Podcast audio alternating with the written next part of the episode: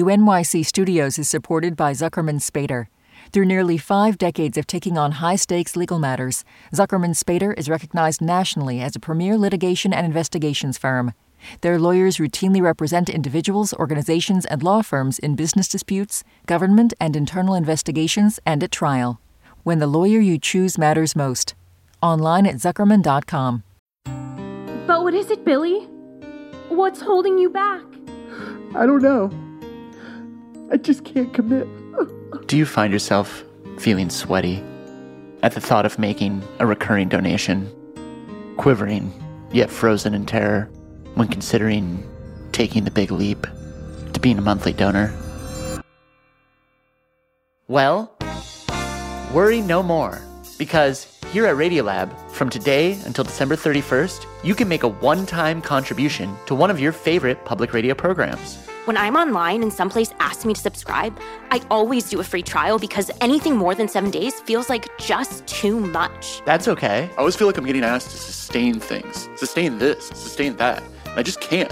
I can't do that. No problem. Here at Radiolab, your one time, non recurring donation will help us to continue to do the work that you love so much. So I went to Kazakhstan. such as reporting overseas on who owns the rights to knowledge or Thousands of baby crabs. other thought provoking stories I on want to talk about the war in Ukraine. Do we need to get people more scared about climate change? about a black hole Or do we need to get people more hopeful about climate change? actually hitting Earth. Exactly. your no strings attached non committal gift will allow us to continue to make this type of work into the new year and beyond. Now, of course, you could already be donating to the program, joining the thousands of people who are already donors and members that help us survive economic downturns and headwinds like the ones we're going through right now. But you're not. No, you're sitting there, listening to this, right now, without a care in the world, consuming free content, eating it up at your disposal. Everything is just here for you, for you to consume. Gobble, gobble. Gobble, gobble, gobble, you little turkey. Gobble, gobble, gobble. radiolab.org slash donate, a place where forever can just be a moment. So the next time you're feeling terrified by the prospect of commitment, take a moment and come over to radiolab.org slash donate. Any amount is appreciated. radiolab.org slash donate. Come on, join the fun.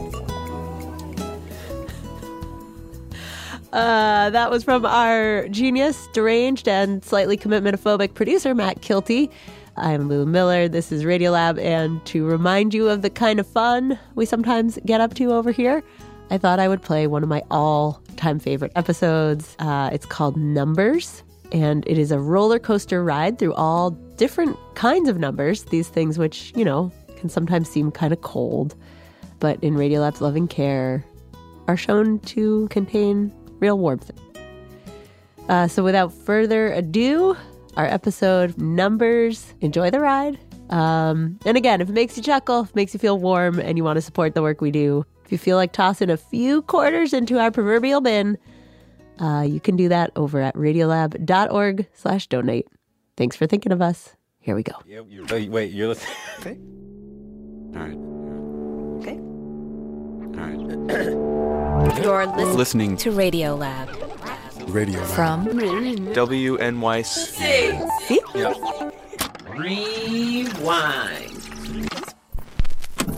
Jan, Yes.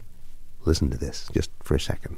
Well, they're building a gallows outside my cell. I've got 25 minutes to go. And the Is that Johnny Cash? Yes, it's Johnny Cash, and he's singing a song about the deep importance of mathematics in your life. I got 24 minutes to go. Well, they gave me some beans for my last. There's no math here. What are you talking about? You know, there's a lot of math here because you see what he's doing is he's he's moving to his extinction, it seems, but he's being very careful to calibrate. I got 22 minutes to go. Well, I sent for the governor and the whole darn bunch with 21 minutes to go. And I sent for the mayor, but he's out to lunch. I got 20 more minutes to go. Oh my god, we're gonna go all the way to one. I feel like listening to this song for three hours already. The numbers are making it tedious. I would, I would, if I were him, I'd lose the numbers. You lose the numbers? Yeah, You it's can't just a lose the dra- numbers. You cannot lose the numbers because numbers create order in your I life. could lose the numbers. I could, I could survive an entire, well, my whole life without them That's just completely ridiculous. easily. No. Eas- try me, try me. All right, let me just ask you something very simple. Yeah. You go to buy some M&Ms and you have $5 bill in your hand and you give it to the vendor and the vendor gives you back the M&Ms and what? No numbers required. I hand him the bill. He hands me some change. I just go by trust. You go by trust. Yeah. He asked you how old you are. What do you say? I'm middle aged. I tell him. With 11 more minutes to go. Hey, listen to that. You hear that? Suppose that you're late for an appointment or something like that. Yeah. So Mm. Yeah. you call up and you say, I'm going to be three minutes late, five minutes late, ten minutes late. How? I usually just wait for the call before I leave, I know which you know is true. I know it's true. So yeah, don't need him. Don't need him. You're a test. You're taking a test in school. You get a 98. You get a 52. You don't care. Pass fail. How much gas is in your car, Jed? I wait for the light to come on. I, Uh, what, what, suppose you want to call me. Right? Yeah. And, and you can't remember my phone number. Two words. What? Speed dial. How many words? You see, you gotta use numbers. I got two more minutes to go. I can see the buzzards, I can hear the crows. One more minute to go. And now I'm swinging, and here I go. Oh, oh, oh, oh, oh, oh. Is that how it ends? yeah. That's a great ending. An ending made possible all thanks to the disciplined use of numbers. Yeah. And that's going to be our hour. What do numbers do to us and for us? Or don't do for us. We've got uh, what do we have? We have uh, We're going to uh, have a some- detective story, a love story, some Nazis, and lots of numbers. I'm Jad Abumrad. I'm Robert Krulwich. This is Radio Lab. Stay with us.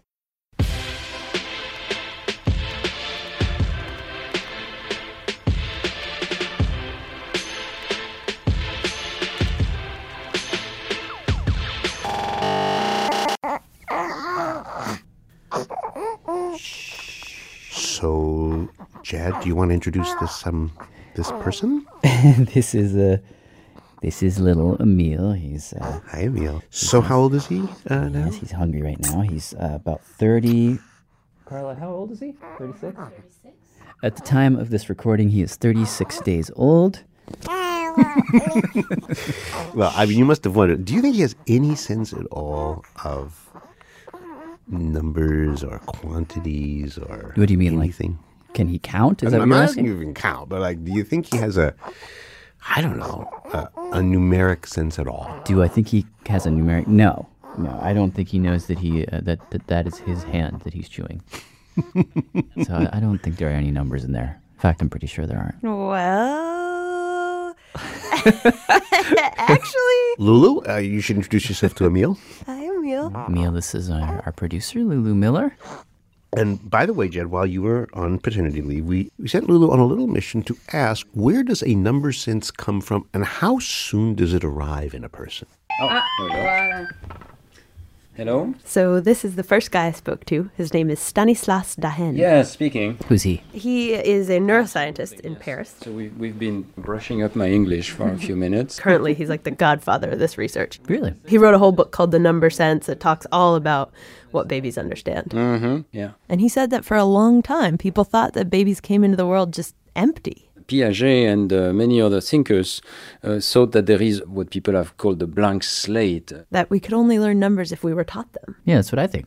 But now we know it's just completely wrong. And how do they know this? Well, experiments. Right. Lots and lots of baby experiments. The, the equipment we have is a set of little sponges uh, which contain a very small electrode that you can place on the head of the baby. It's a little net. and, and these babies are how old? Um, in this case, it was uh, babies of uh, two or three months. So he plunks the baby down in front of a computer screen, and on the screen are a bunch of little pictures. Like, uh, you know, little ducks, for instance. It's always a set of eight of the same object. So you do eight ducks, eight ducks, eight ducks, eight ducks, eight ducks. And what he sees is that at first the baby's brain is a little excited about getting to see ducks, Mm-hmm. and then it slowly the firing just kind of fizzles out. Another eight ducks. Another eight ducks.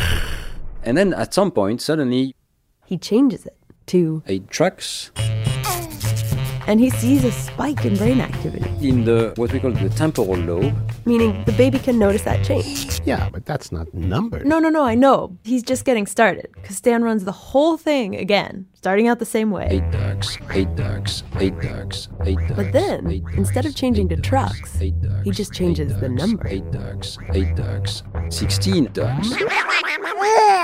And once again, the baby notices the change, but now it's in a different part of the brain. What we call the parietal lobe. So the suggestion is, according to Stan, that they're noticing that this is a different kind of change. That in some sense, they're noticing this is a change in quantity. uh, which is very important because it means that even in newborns, they have in their minds and in their brains an intuition of numbers.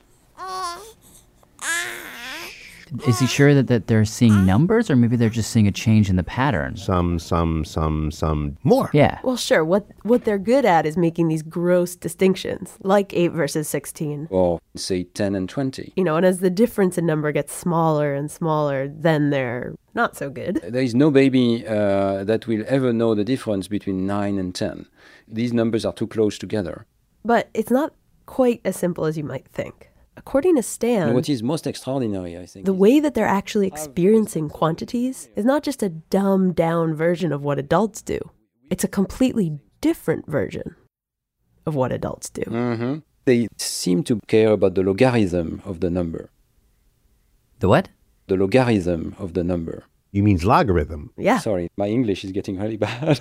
no, logarithms. Uh, I don't know if this will scare the people who listen It to this scares, show. it scares me a little, but it's actually not that bad. Um, you can think of it in terms of ratios. First, think about you, Meaning, us, how we think about numbers. Okay. Imagine in your head the distance between one and two. okay, What is that?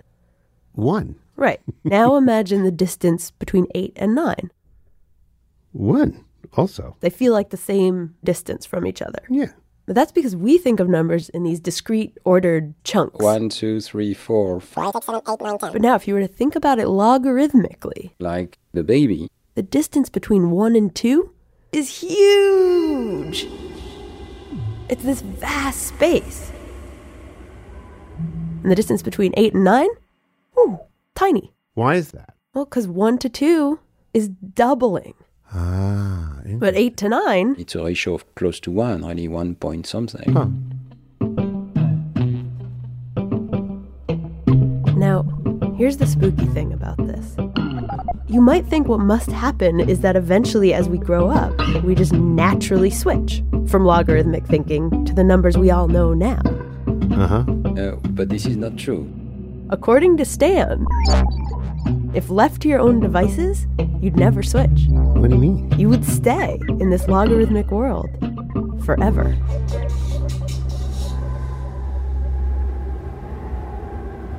So we've done these uh, very funny experiments in the Amazon uh, with people from the Amazon who do not count. Basically, in their culture, they do not have number words beyond five and they don't recite these numbers. So, um, uh, what we found is that these people still think of numbers in a logarithmic way, even the adults. What that means is that uh, if you give them a line and on the left you place one object and on the right you place nine objects. You got that? Uh huh. And he asked them, What number is exactly between 1 and 9? Okay. So you'd say, Five. Exactly, but What they put in the middle is three. Three.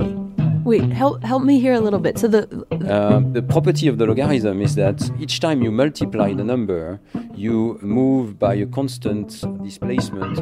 okay, so this is a bit tricky, but the gist is, if you're thinking in ratios Uh huh. and you're starting at one, then you multiply by three to get to three, Right. and then hey hey, you multiply by three again to get to nine. I see. Uh, So those are equal jumps on either side. Huh. The Three is to one as nine is to three.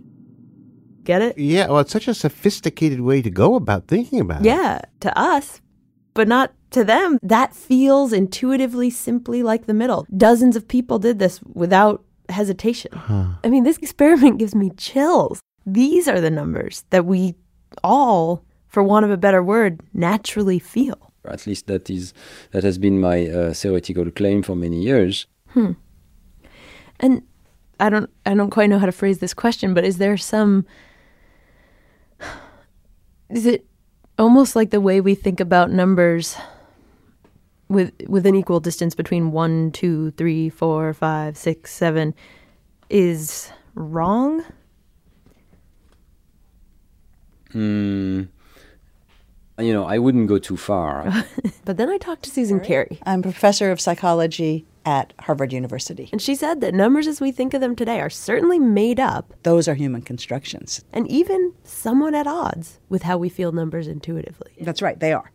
so there is the problem. Then how do we ever come to understand the numbers we know now? Uh, that's a that's a sixty-four thousand dollar question. She says it happens gradually. Okay, don't touch the microphone. Yeah. Over a couple of years. Can you count? Yeah. Let's hear. One, two, three. One more quick introduction. That is Mina. who you might remember from the Laughter Show. Yes, you've met Mina before. And her mother, producer Amanda Ronchik. She will be two in a week. Two. Yes, it's her birthday.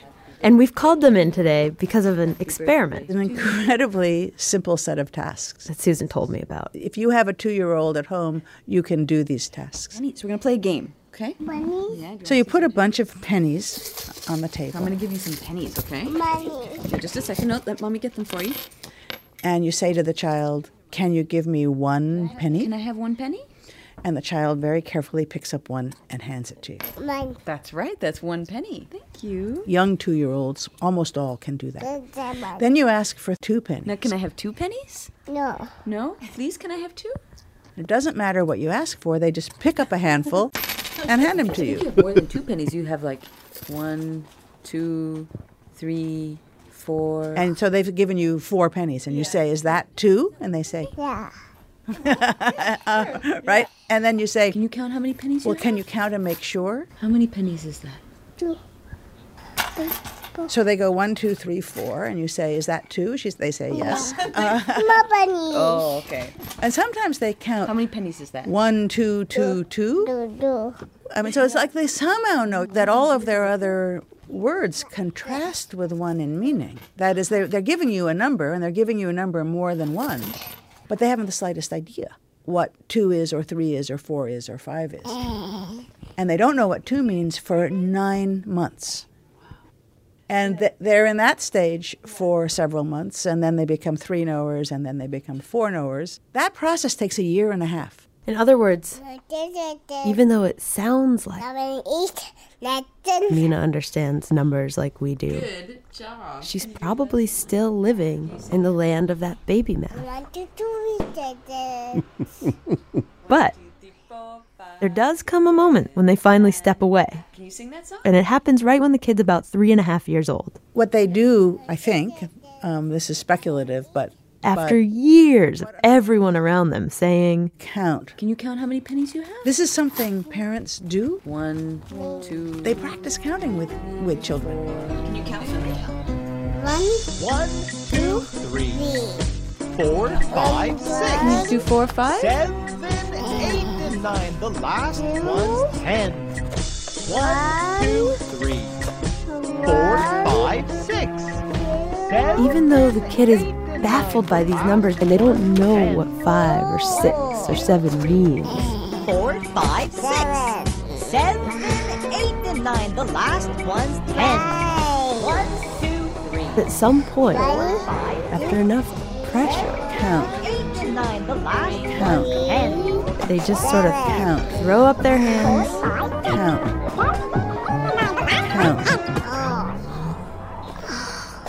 and believe the song.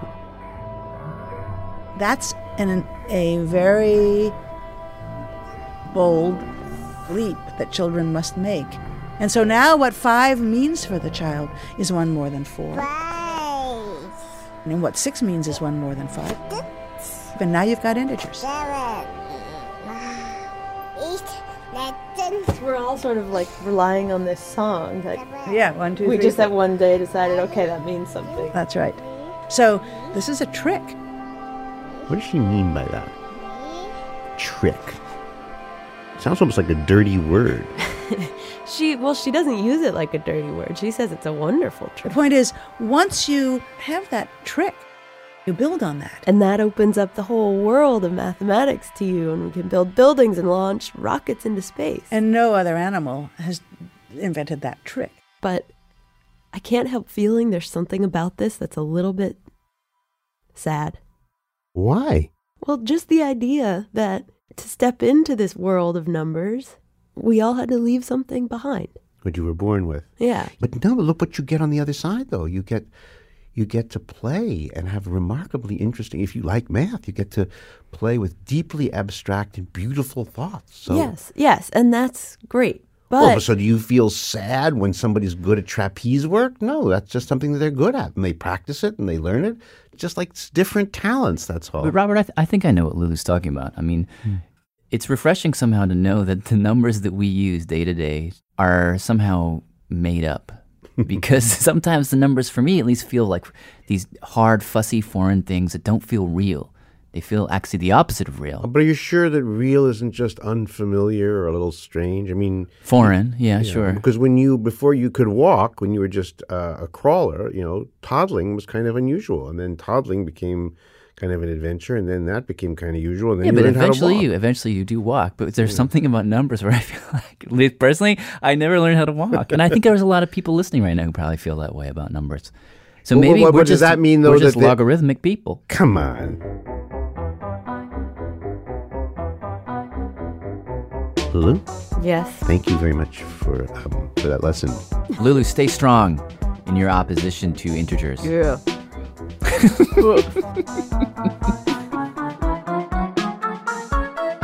They'll be right back.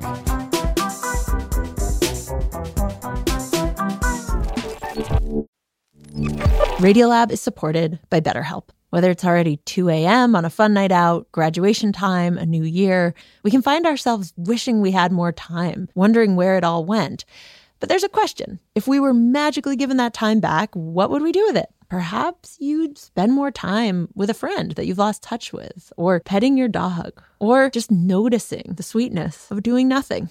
The best way to let those special things into your life is to know what's important to you so that you can make it a priority going forward. A therapist can guide you through the process of defining your values and understanding your priorities so you know what things you can spend your time on that will really fulfill you.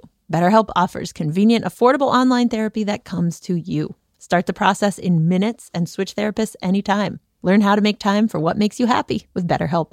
Visit betterhelp.com slash radiolab today to get 10% off your first month. That's betterhelp, H-E-L-P dot com slash radiolab.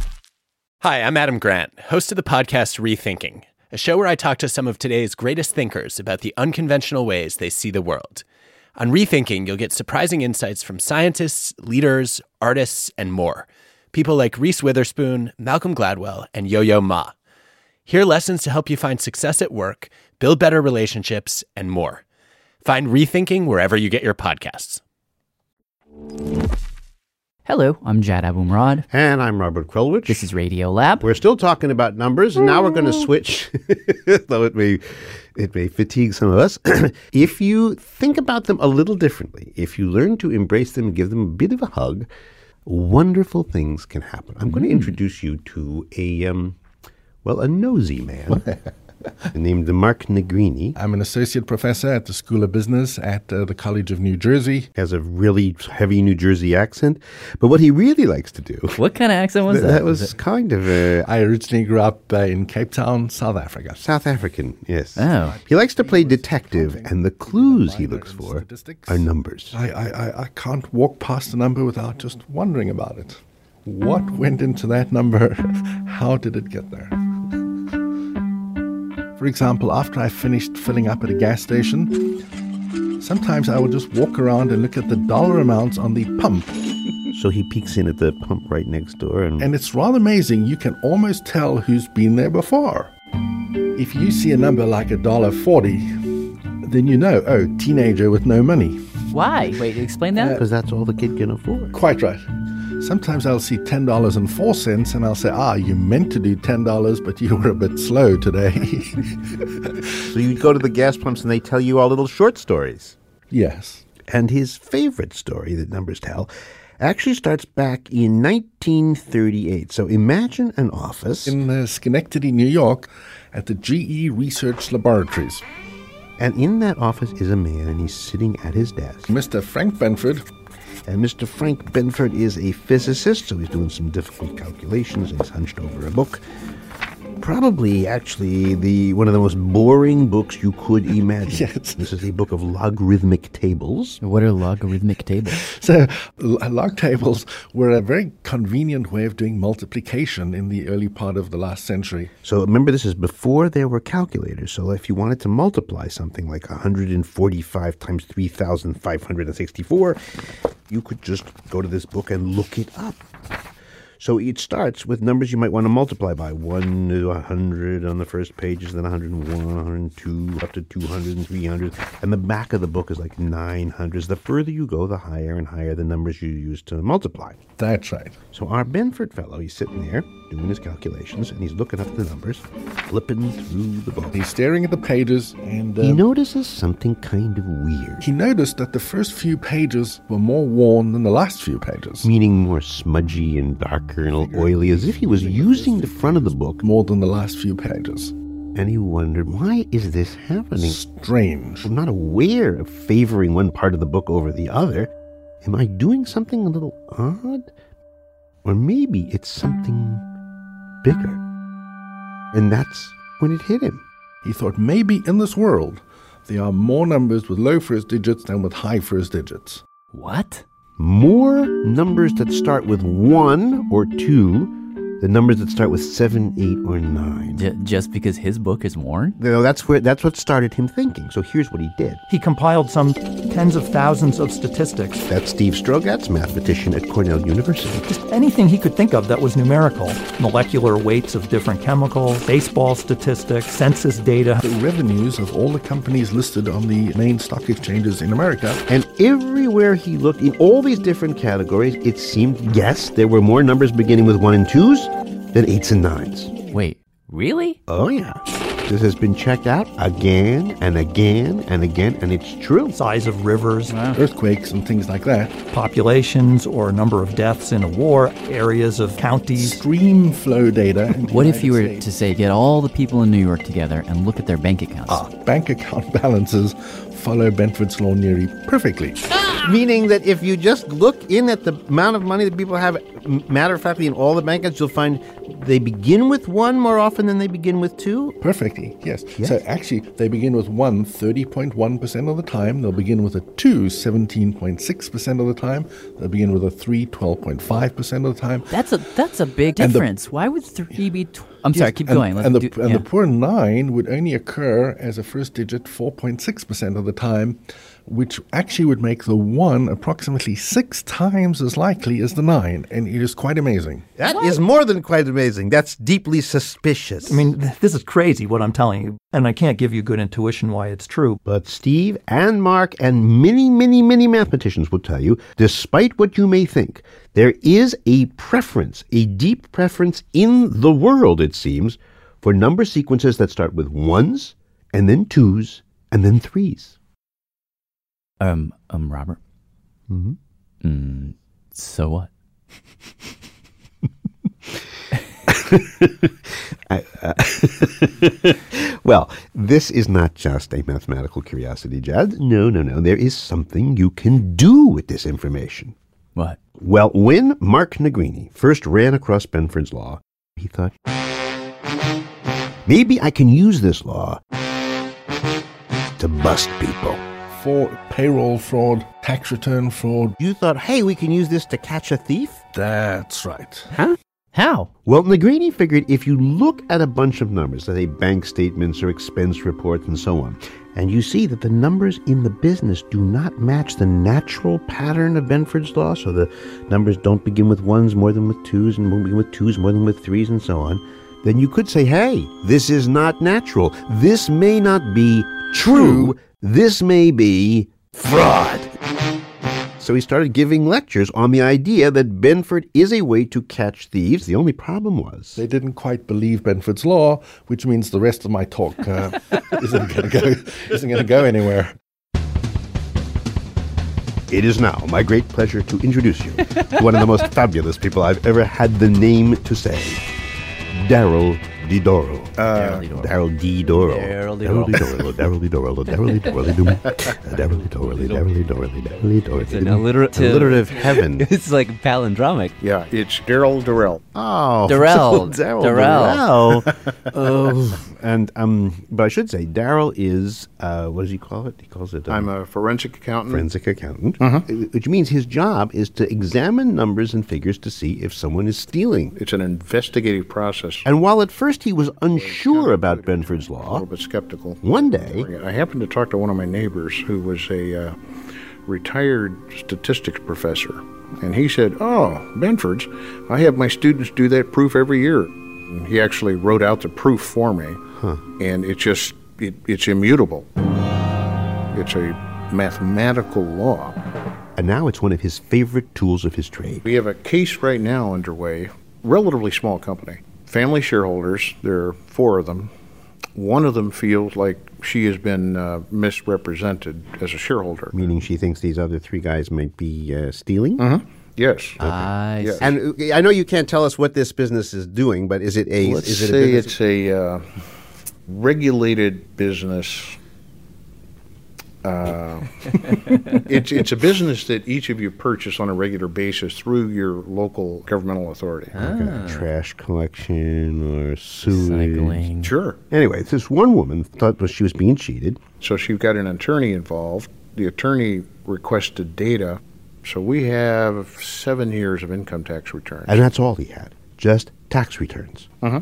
Yes. So he entered them all into the computer. Aggregate them, run Benford's, and boom. Clicked on the graph. We instantly saw bingo for a couple of the years coincident with when the dispute began. The way they've reported their taxes violates Benford's. Hmm, very suspicious. Yes, blew out the uh, Benford's pattern. You mean like there are too many nines on the tax returns? Meaning, if you looked at the tax returns of this company, you will see a pattern that isn't natural exactly. Not enough ones and too many sevens, eights, and nines. Ah. But now you have to convince detectives and then lawyers and then judges that this is real evidence of wrongdoing, but they've not heard of this thing. Benford's, They don't know about it. as a practical tool, has probably been around maybe 10 years, maybe 15 at the outset. Please welcome Daryl Terrell. I'm at a conference now with about 700 people. Nice to see uh, all of you here. I've spoken four times, and each time I've asked about Benford's, who's heard of Whom- it? Who's familiar with Benford's Law? Maybe, maybe 5% of the people. Can you just look at pennies? Just a couple observations, to me, it doesn't make sense to Um, exclude Can you use Benford's? When you're same result. And they're asking, do judges allow Benford's in as evidence that suggests that someone's committed a crime? Is there case law out there that actually cite the use of Benford's law? And Darrell tells them, oh, yeah. Yes. You can use this evidence in court. Yes, federal, state, and local, from the experiences we've had. And then he tells them stories. Like the case of the CEO stealing money to buy. Automobiles, firearms, artwork, jewelry, run Benford's, and boom, the CEO is still in federal prison. Or the case of the dentist and his wife. She began having an affair with a guy who turned out to be a meth dealer. The dentist suspected her of having dipped into the till. Run Benford's and boom. Oh, busted. She eventually pled. Or the guy with a $40 million Ponzi scheme. Run Benford's and boom. Well, almost boom. I mean, Benford's was an element in all these cases. It wasn't the clincher. But still, It is a very compelling argument. And, and 10 years from now, it'll be the equivalent of a fingerprint.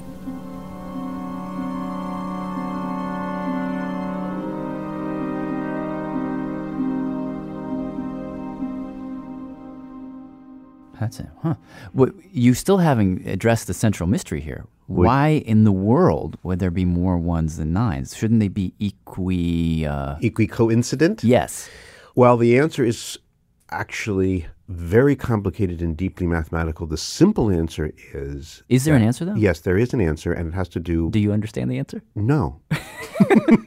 I mean, I understand that it has to do with logarithms and the and the business of doubling and the culture of numbers. But if you were to sit me down and say, explain it to me carefully and well, I mean, no, it's just too numeric for me to explain it to you. Okay, all right. But I will now take a little sidestep to a, a group of people who would be able to explain it to us if they were in this room, but we didn't find them in this room. We found them in another room. We're rarely in the same room that they are, are in. So let's go with our reporter Ben Calhoun and meet a crowd of mathematicians. Ben? Yep. You decided to, I don't know, was some kind of a busman's holiday. You wanted to go to a math conference? I did. Do you- badly. and, and what happened? Um, well, I went to CUNY, which is the City University of New York, and it was a math conference called, it, it was on combinatorial and additive number theory. Oh, a good time had by all. Yeah, it goes by the uh, optimistic acronym CANT. so I had heard that if I went to this room, there was going to be a bunch of mathematicians from all over the I'm a place. mathematician from Sweden attending. and they would be able to tell me where they Statistics at taught, Williams College. what their name was, but they would have this other way of identifying themselves. Like, They what do you- had this number. My number is two. Three. Two. Yeah. Three. Uh, three. Two. Mine is three, actually. Oh, nice. Yeah, I'm really excited about it. What, what, what, what, is that, what does that mean? I'm a two, I'm a three. Well, i- it's an Erdős number. What's an air dish? Erdős is a guy. Oh. So your Erdős number is how many steps away you are from this guy, Paul Erdős. So you're going to tell me his story? Yep.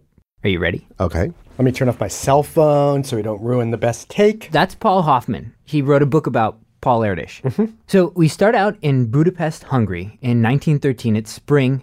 Two math teachers have a son named Paul. And he had two sisters. They were three and five, and they had scarlet fever, and they died the day he was born.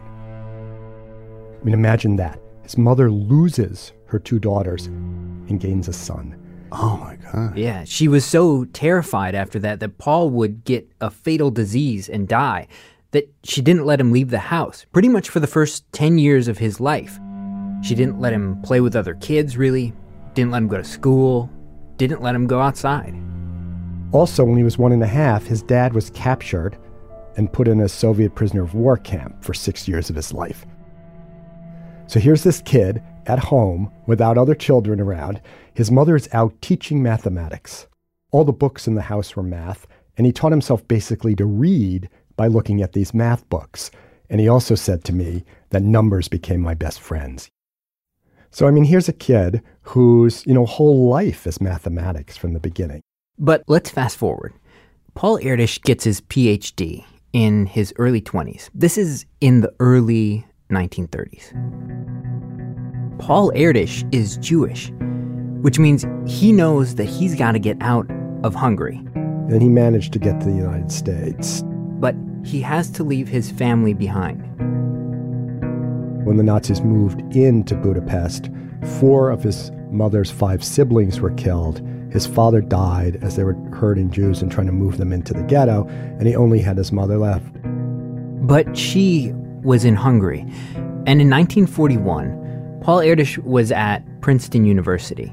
He was just 27 years old, completely cut off from his family. He was lonely and he was homesick. I mean, this guy had no conventional friendships, he had no sexual relationships. His only contact with the world was the people he worked with.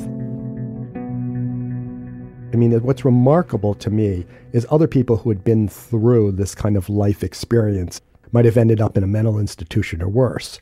But he didn't. He turned this sort of inwardness into making mathematics a joyous and social occasion. He started connecting with people. I don't get this. Like, what do you mean? Well, he started traveling. He would hear about somebody who was working on something interesting, and he would find a way to get there, show up at their door, and he had this phrase that he would say My brain is open. and he was there to work with them on whatever it was that they were working on. And he just kept moving. He made a circuit of 25 different countries. Eventually, he gave up almost all of his possessions, and he became essentially homeless. He had no Hmm? home? He had no home.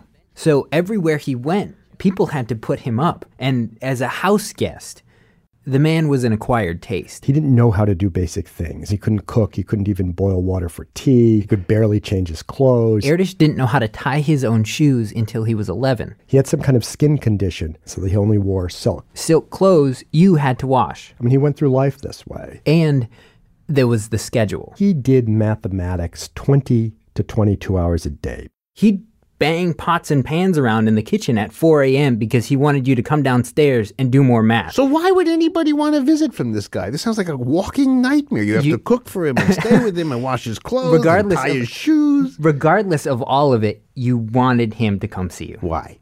Because he was just that good. This was like God coming to visit you. He knew your strengths, he knew how you thought, and it was fascinating to watch him. I mean, there were times like I went with him to a math conference, and he was there in his hotel room. And at one point, there were like 10 or 12 mathematicians in the room. Some were sprawled on his bed, some were sitting on the floor, and he'd be working with one for a few minutes. And then he would turn to another, and then he'd go back to a third, and he was working simultaneously with all these people on different problems. Paul Erdős wrote more papers and collaborated with more people than any other mathematician who's ever lived. he did mathematics with anybody, even if the person was a dim bulb in the world of mathematics. Now let me just thank And what's this person do? This is uh, Paul Erdős on his 80th birthday. that that the only good wish for an old man you can say is the easy cure of the incurable disease of life. surrounded by a lot of people. the mathematicians who loved him and put him up in their house. We want to express all our deep, warm feeling to you, and I want to raise your, this toast for you.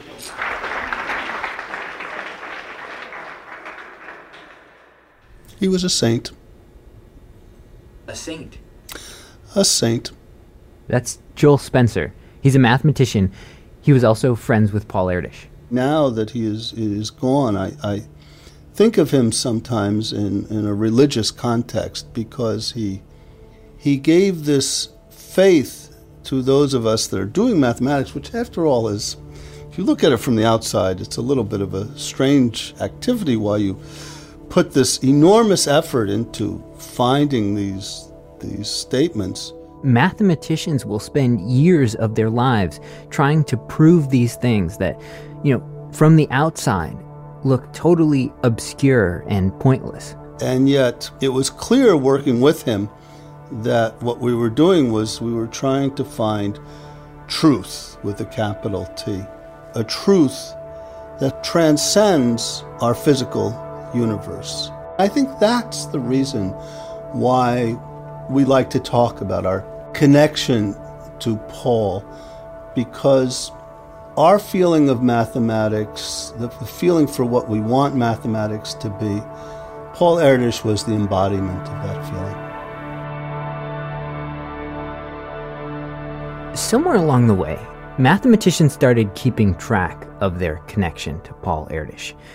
And that's what Erdős numbers actually are. If you published a paper with Paul Erdős, your Erdős number is 1. If you published a paper with someone else and they published a paper with Paul Erdős, then your Erdős number is 2, and so on Oh, and so on. So this is uh uh like all the people that Paul Erdős in some way has touched. All the people who are connected to him through their ideas. There are about 500 people with Erdős number one and about 8,000 people with Erdős number two. This is Professor Jerry Grossman. He's at the University of Oakland in Michigan.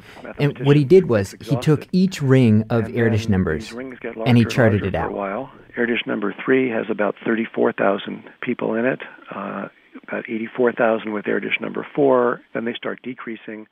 84,000. That's a lot of people. So if you if you go ring upon ring upon ring and you and you do the whole deal, like how many people did this man in the end uh, influence? I think it's about 200,000 mathematicians. 200,000?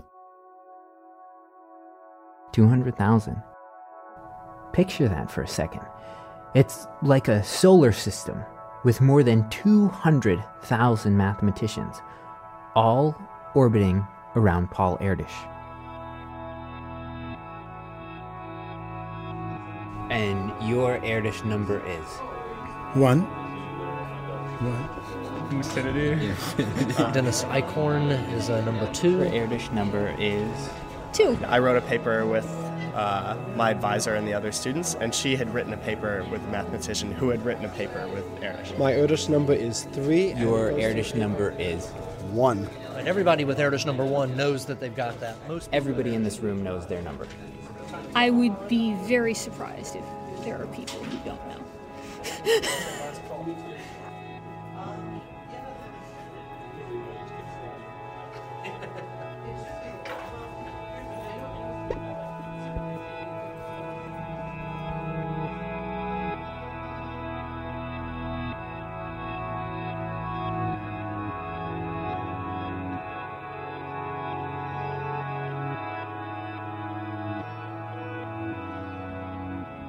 Ben Calhoun's Erdős number is 00.5778-B minus 1 radical 6. Coming up, a story from our friend Steve Strogatz, the mathematician from Cornell, who tells about a friendship he has, a very precious friendship with his math teacher. So it's all about mathematicians, but this is a very unusual friendship. I'm Chad Abumrad. I'm Robert Krulwich. Stick around.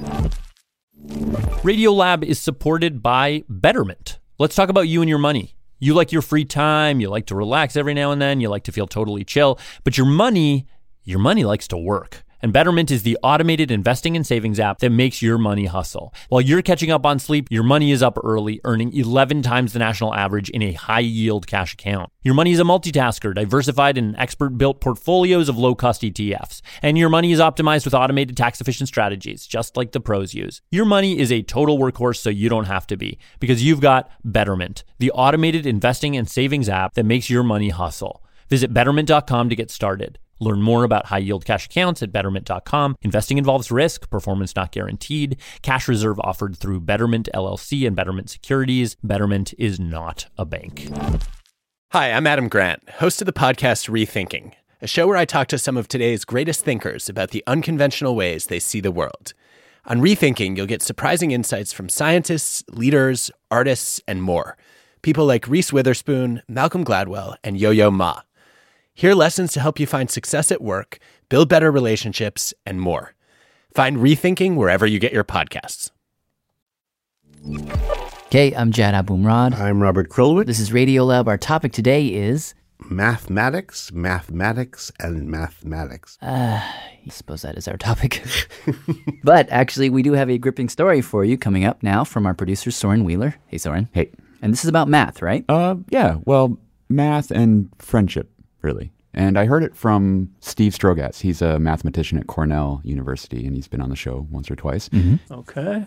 And we sat down in the studio, and he told me about. Why don't you back up and tell me a little bit about high school and about his high school math teacher, Don Joffrey? Uh, well, there were several striking and peculiar things about him. I mean, probably the first thing is that he was physically incredibly impressive. When he would hold the chalk between his enormous fingers, and write on the board, the chalk would pulverize with each stroke so that there would be this cloud of chalk dust all over him and his big sweater. And um, another thing that was very unusual about him, he'd be in the middle of a calculation, standing at the board, chalk dust all over him as usual. Then he would space out and he'd get a look in his eye, a kind of far away look. And then he'd say, Oh, this reminds me with the hushed tone.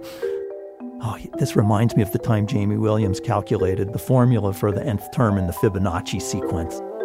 Who, who's Jamie Williams? Jamie Williams was a student. he was just a couple of years ahead of Steve in Mr. Joffrey's class. And that was part of the mystique. You know, that now he was graduated and it was as if the secret was was lost to the ages. But the point was that he would talk about a student. With reverence. With reverence. Yeah. What was very thrilling about that is that there was this kind of chain that we were now becoming part of. Yeah, so then I'm off to college and it was it started very early. I started to write to him. It was not like an annual tidbit. Dear Mr. Joffrey, here's the gem that I learned this year in, in math. So Steve would write to him, Mr. Joffrey would write back, add something, ask him a new question, and it went on like that for a while, with Steve kind of still being like a student and Mr. Joffrey still like a teacher. There was one moment, though, where something new happened, where he wrote to me asking for help. He said a question came up in his class about an elliptical swimming pool. So, you know, picture a swimming pool. Often there's a little border on the edge of the swimming pool, like a piece of concrete that lines the pool. You stand on that part before jumping in. And so the question was if you had an elliptical swimming pool with a one foot border around it, is the outer edge of the border also an ellipse? F- It, something about that really appealed to me. It was uh, a very nice math problem. Probably there was a little bit of a show off in me. Like I thought if I could do this, he's going to say something nice. You- You'll become part of the pantheon. Yeah, maybe I'll or- enter the pantheon. They'll start talking about me like they used to talk about Jamie Williams. So I, I stopped whatever I was doing and I worked hard on that ellipse problem and I figured out two or three different ways to. It turns out it's never an ellipse. It, if it, w- it cannot be an ellipse. So Steve sat down and, and wrote back to Mr. Joffrey about this puzzle, but I didn't just show him the answer. I wrote the answer in a very loving and gentle way that was meant to be uh, empathetic.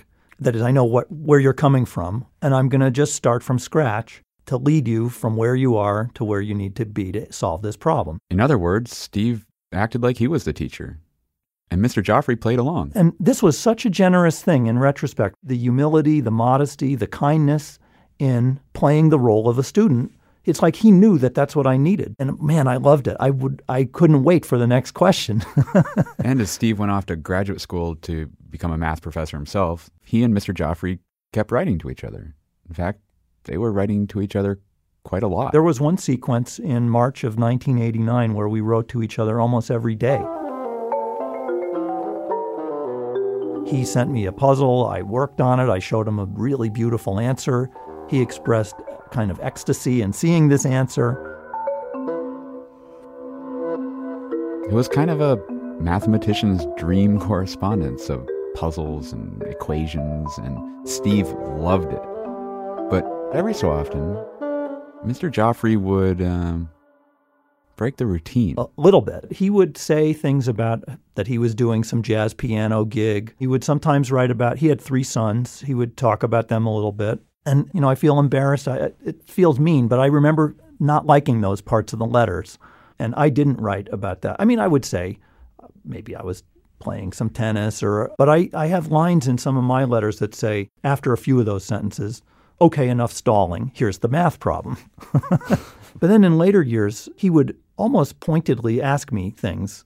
Like there was a time when he said, That rumor has it that you're engaged. We wish you the best if this is true. and guess what? In my letter back to him, I didn't say anything. Do you remember like s- thinking not to respond or just Well, I, I, I can tell you what was going on, which is that I was already uh, in couple therapy with my fiance. You know, like in that time, the letters were a kind of refuge from all that. That is, we could go into this pristine world of math where things are simple and, and logical and well ordered. There may have been part of me that felt like, oh, come on, I, this is the one place where it's all perfect. But over the years, that perfect world got a little less perfect. because his oldest son died. Marshall died.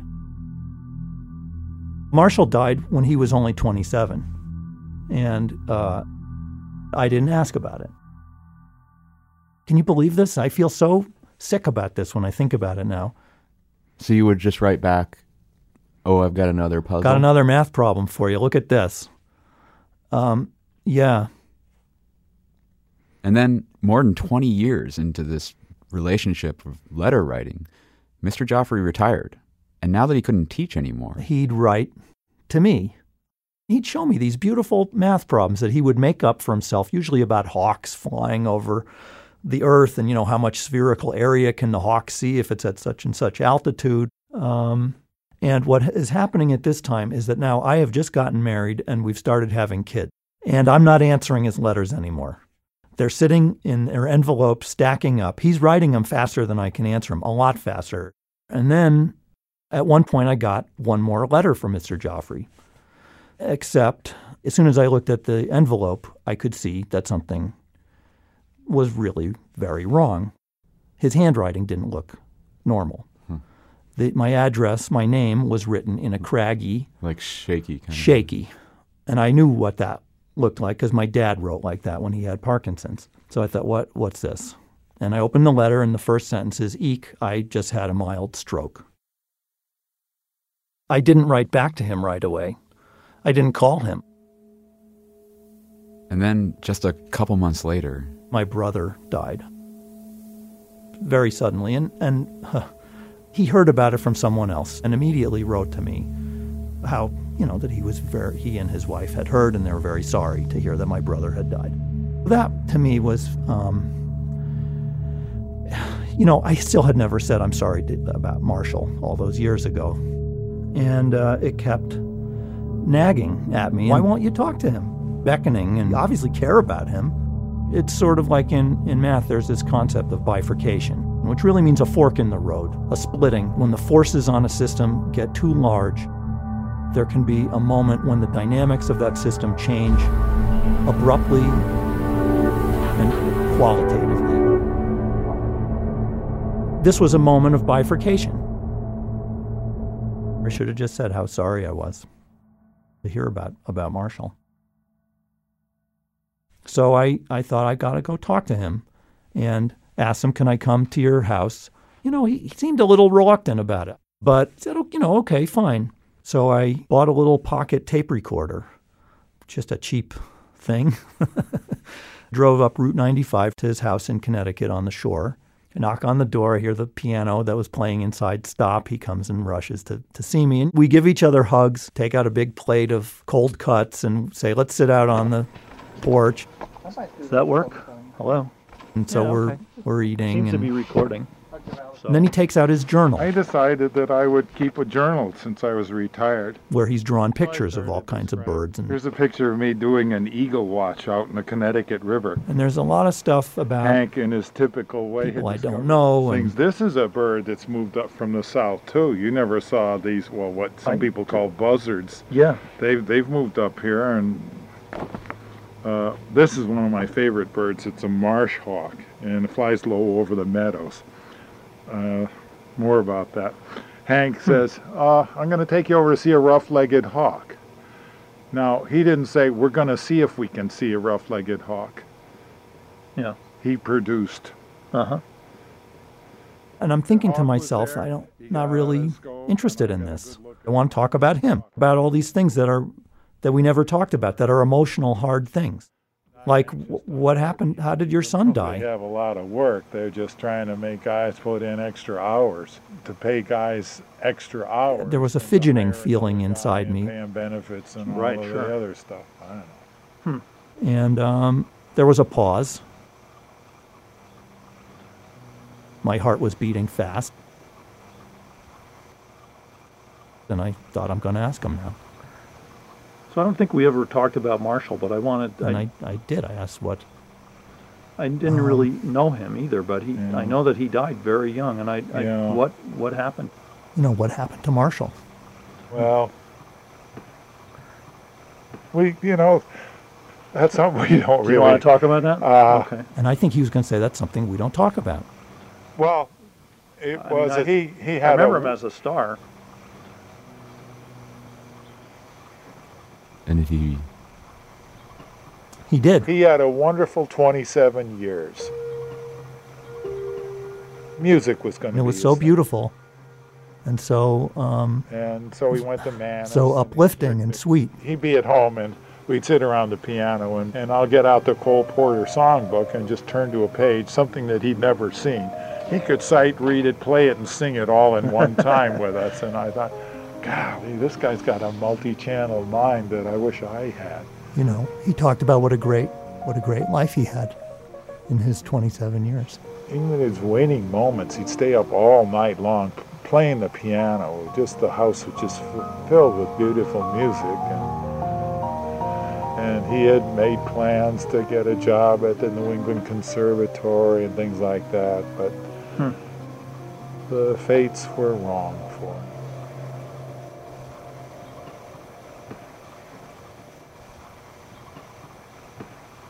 Uh,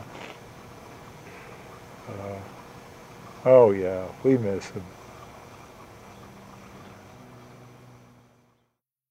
was was that? I mean, in that moment, did, does it change the way you see him, or well, did it change? I, I have to tell you how that day ended. So we talked more, and I asked him at one point, "Do you think Marshall had a religious feeling?" And he said, Uh, yeah, He I did? think he felt close to having to come to terms with somebody out there. Uh, Yeah. that was a good thing that that I think he went peacefully. then actually conversation drifted to easier things like calculus problems. And we talked some more about math, and then he said, "How about a swim, or let's go How to would the you like beach?" to go out to the beach and and Yeah, I relax? wouldn't, I'd like to do something where I get outdoors a little before. So I we get- did go to the Yeah, beach, okay. and um, it was a beautiful evening, and there were waves coming in from Long Island Sound. And in fact, we were talking about a math problem about waves, about Fourier analysis. which is really about well infinity and the fact that if you take an infinite number of simple waves you can create any shape of wave you want as long as it's a wave that repeats but then mr joffrey asked like, how do you create waves that, that don't repeat waves that change Sometimes waves don't exactly repeat; they can grow or die out. and steve told him that to deal with those kinds of waves you need a different kind of infinity not the kind where you just keep adding and adding and adding numbers but the kind that sits in the space between two numbers This higher kind of infinity than than Don had thought about before.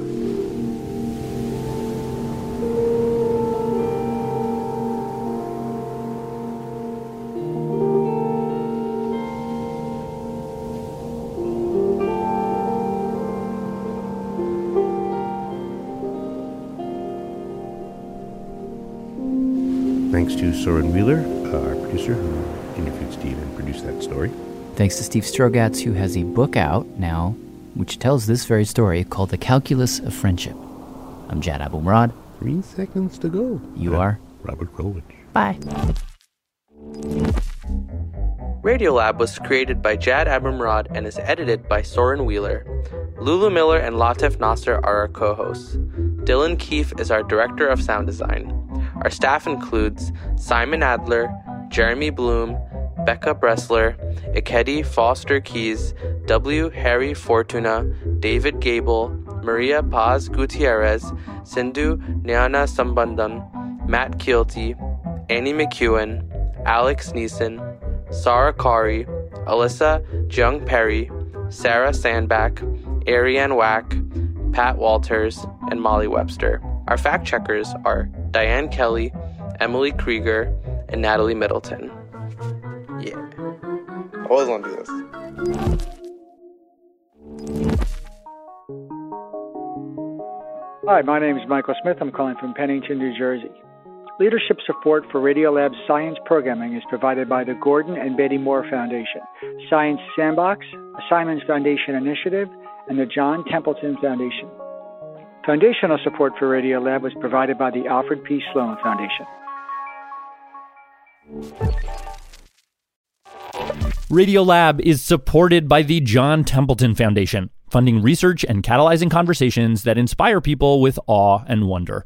Learn about the researchers making the latest discoveries in the science of well being, complexity, forgiveness, and free will at templeton.org slash podcast. I'm Ira Flato, host of Science Friday. For over 30 years, our team has been reporting high quality news about science, technology, and medicine. News you won't get anywhere else. And now that political news is 24 7, our audience is turning to us to know about the really important stuff in their lives cancer, climate change, genetic engineering, childhood diseases. Our sponsors know the value of science and health news. For more sponsorship information, visit sponsorship.wnyc.org.